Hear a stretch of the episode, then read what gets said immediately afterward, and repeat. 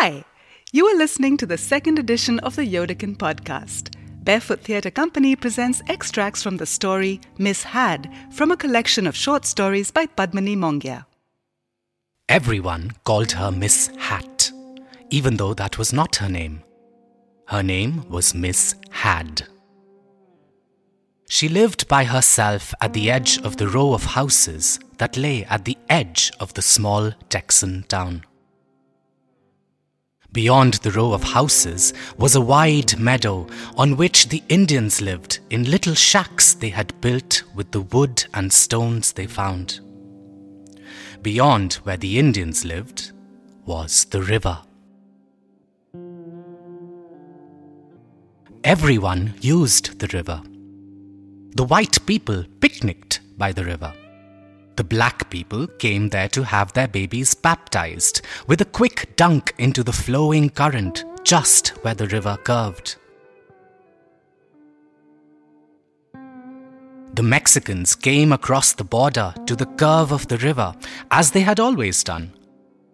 The Indians came in the moonlight and lit a fire by the river. Pieces of flint and bits of the arrowheads they used could be found under the stones by the river years after all the Indians had left and moved into the big towns.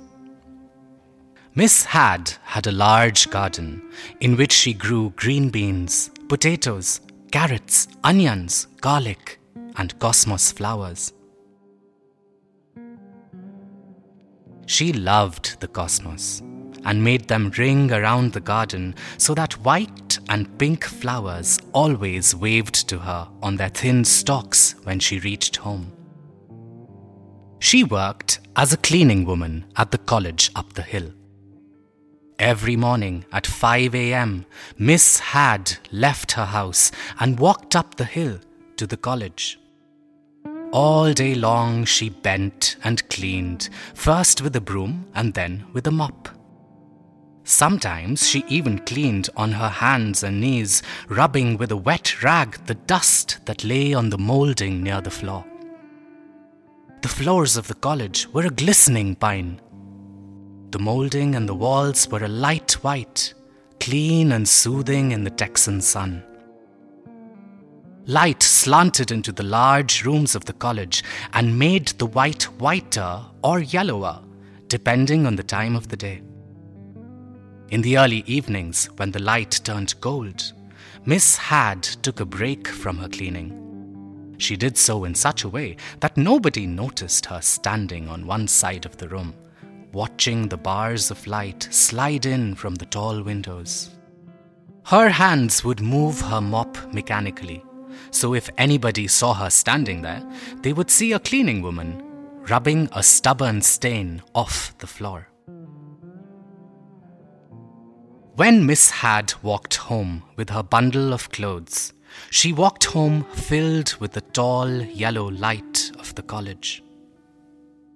When she reached her own quiet house with its low ceiling, its single long room with the narrow door in the front, she would allow the light to come out of her and fill her tiny kitchen as she prepared her dinner. The shotgun house on the edge of the row of houses on the edge of town would, for a short time, lose its dinginess. On Sundays, Miss Hadd did not work, but she got up even earlier than on weekdays. After she was awake, she would step into her garden to see the first wisps of morning tinge the night. Her plants would sway and yield to her hand or to the breeze that drifted off the river. Miss Hadd talked to her plants on these mornings. She crooned to them and caressed them. She lifted them up and weighed their growth in her hands. If the okra was being stubborn, she would stroke it gently and urge it to let its yellow flower grow into the long, green, almost bristly vegetable she loved. The plants listened to her. Nobody had a garden as rich as Miss Hadd's. even though everybody grew the same things, Miss Hadd always harvested more potatoes, more yams, and more carrots than anyone else. Everything she grew tasted sweeter as well. Some said she had magic in her fingers that had come all the way from Africa on the first boats that had crossed the Atlantic. Perhaps because her garden gave her so many vegetables. Perhaps because they tasted so sweet. Perhaps because she lived alone and people saw her go to the river before the first light on Sundays, they were scared of Miss Hadd. The adults never spoke to her. When they passed Miss Hadd, they nodded their heads and tipped their hats.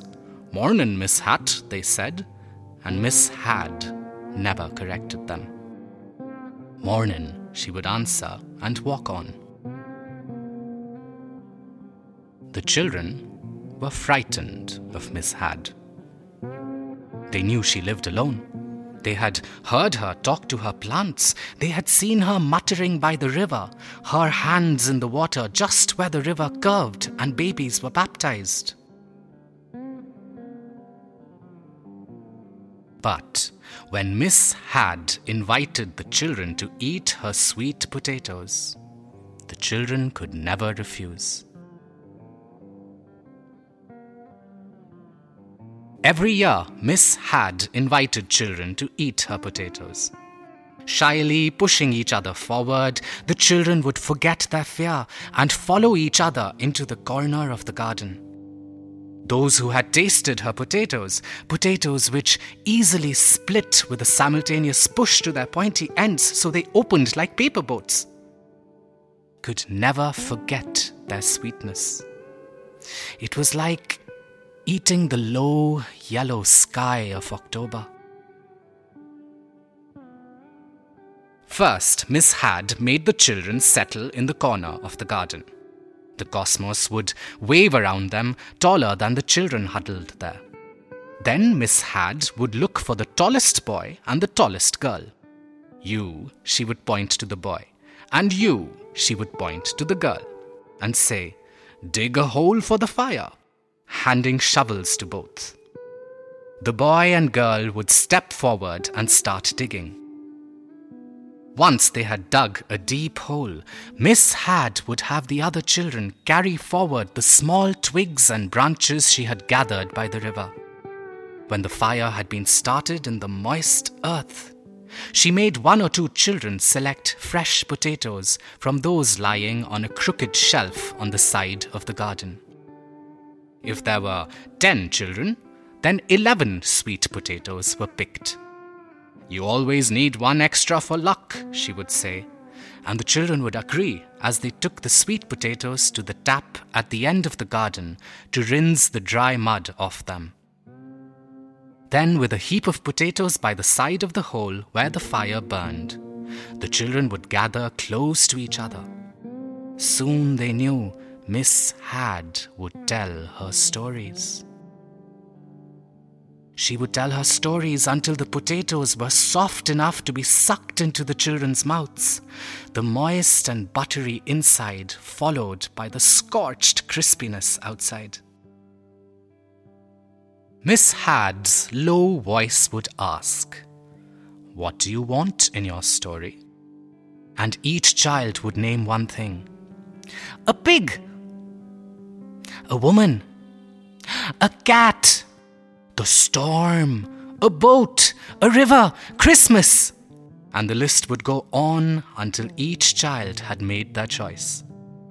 Miss Hadd would listen carefully, the long stick she had used to stir the fire scratching the thing each child wanted into the soft earth. Then she would stare at the list in the mud and start her story. Once upon a time, a cat went to the river. She would begin, and the children would huddle closer as the story Miss Hadd told meandered over the many things written in the mud. From time to time, as a strange animal no one had heard of jumped across the wide plains in another world, he brought with him the whiff of sweet potatoes roasting in a closed pit in the earth. The children would fidget at the smell. Sometimes the little ones would start crying as they listened to their familiar pig, cat, or woman become strange and frightening in Miss Hadd's story. The pig might have grown horns before he flew away, or the cat might have helped an old woman speak to the dead by a dry river. The woman might have lived in a village where it never rained, so she had to ask for a storm by praying to the gods of the sky and the earth and the dead.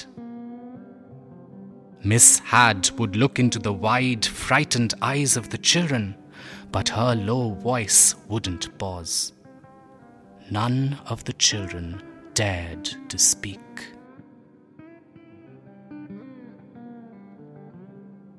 Once, Miss Hadd saw a boy looking doubtful as she spoke of the storm the woman had called. Miss Hadd got angry and hitting her stick against the pit where the potatoes roasted, she said, You don't believe me. All my stories are true, even though you tell me what you want in the story. All my stories are true. And then she looked into the clear Texan sky where the light was disappearing in large swathes of red and orange and yellow. You don't believe a woman can call for a storm? Well, I will call for a storm tonight. By the time you have eaten your potatoes, you'll see rain fall on you. Miss Hadd looked so angry that nobody dared whisper that the clear Texan night could not cloud over with a storm tonight. Instead, the children huddled closer together and thought of the potatoes that would soon be ready.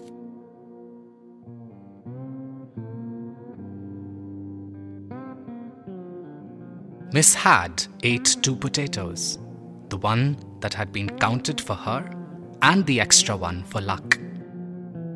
As the children tucked the crumpled, crisp skin of their potatoes into their mouths, Miss Hadd smiled at them but they didn't smile back. Soon the children started fidgeting and, along with Miss Hadd, looked up into the sky to follow a streak of lightning slide all the way down into the garden. The children covered their ears against the coming thunder as Miss Hadd said, I told you my stories are true. She rose off her haunches to watch children scatter to their homes in the sudden rain and inside their houses, children clung to their mothers and stayed close to the wood fire, even though it wasn't cold. Miss Hadd stayed out in the rain, looking at the cosmos fall around her. This extract was read by Anand Dayal, music by Arjun Sen. It was recorded by Muhammad Hassan Siddiqui at Hurt Sound Studios, New Delhi.